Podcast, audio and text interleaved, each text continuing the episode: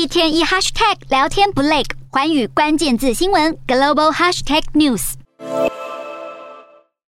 七大工业国集团峰会二十六号起在德国召开。美国总统拜登会中宣布一项七大工业国集团的计划，要为贫困国家的全球基础建设项目筹措大约六千亿美元，来跟中国庞大的一带一路倡议相抗衡。不同于中国的一带一路倡议，这项 G7 计划的资金筹措将会以私人投资者为主。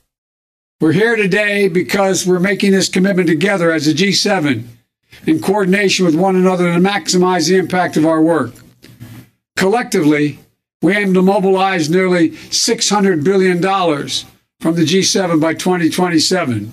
中国的一带一路计划标榜对沿线国家投资九千亿美元，试图让菲律宾、越南等国弹性调整南海战略，以争取中方资金发展经济。然而，一带一路发展至今多次遭到国际指控， 借由全球投资与贷款计划设下债务陷阱，让一些国家上钩。例如，陷入自独立以来最严重经济危机的斯里兰卡。因欠下庞大外债，导致境内必需品严重短缺，物价飙涨。针对中国以经济胁迫手段对多国造成严重威胁，同样作为 G7 成员国之一的英国首相强生受访时表示，在维护共同价值以及与中国做生意之间，可以找到平衡点。G7 对中国的态度相当谨慎，认为北京当局是体制竞争对手，也因此中国胁迫经济行为、使用强迫劳动以及盗窃智慧财产所带来的冲击。都是 G7 要面对的核心议题。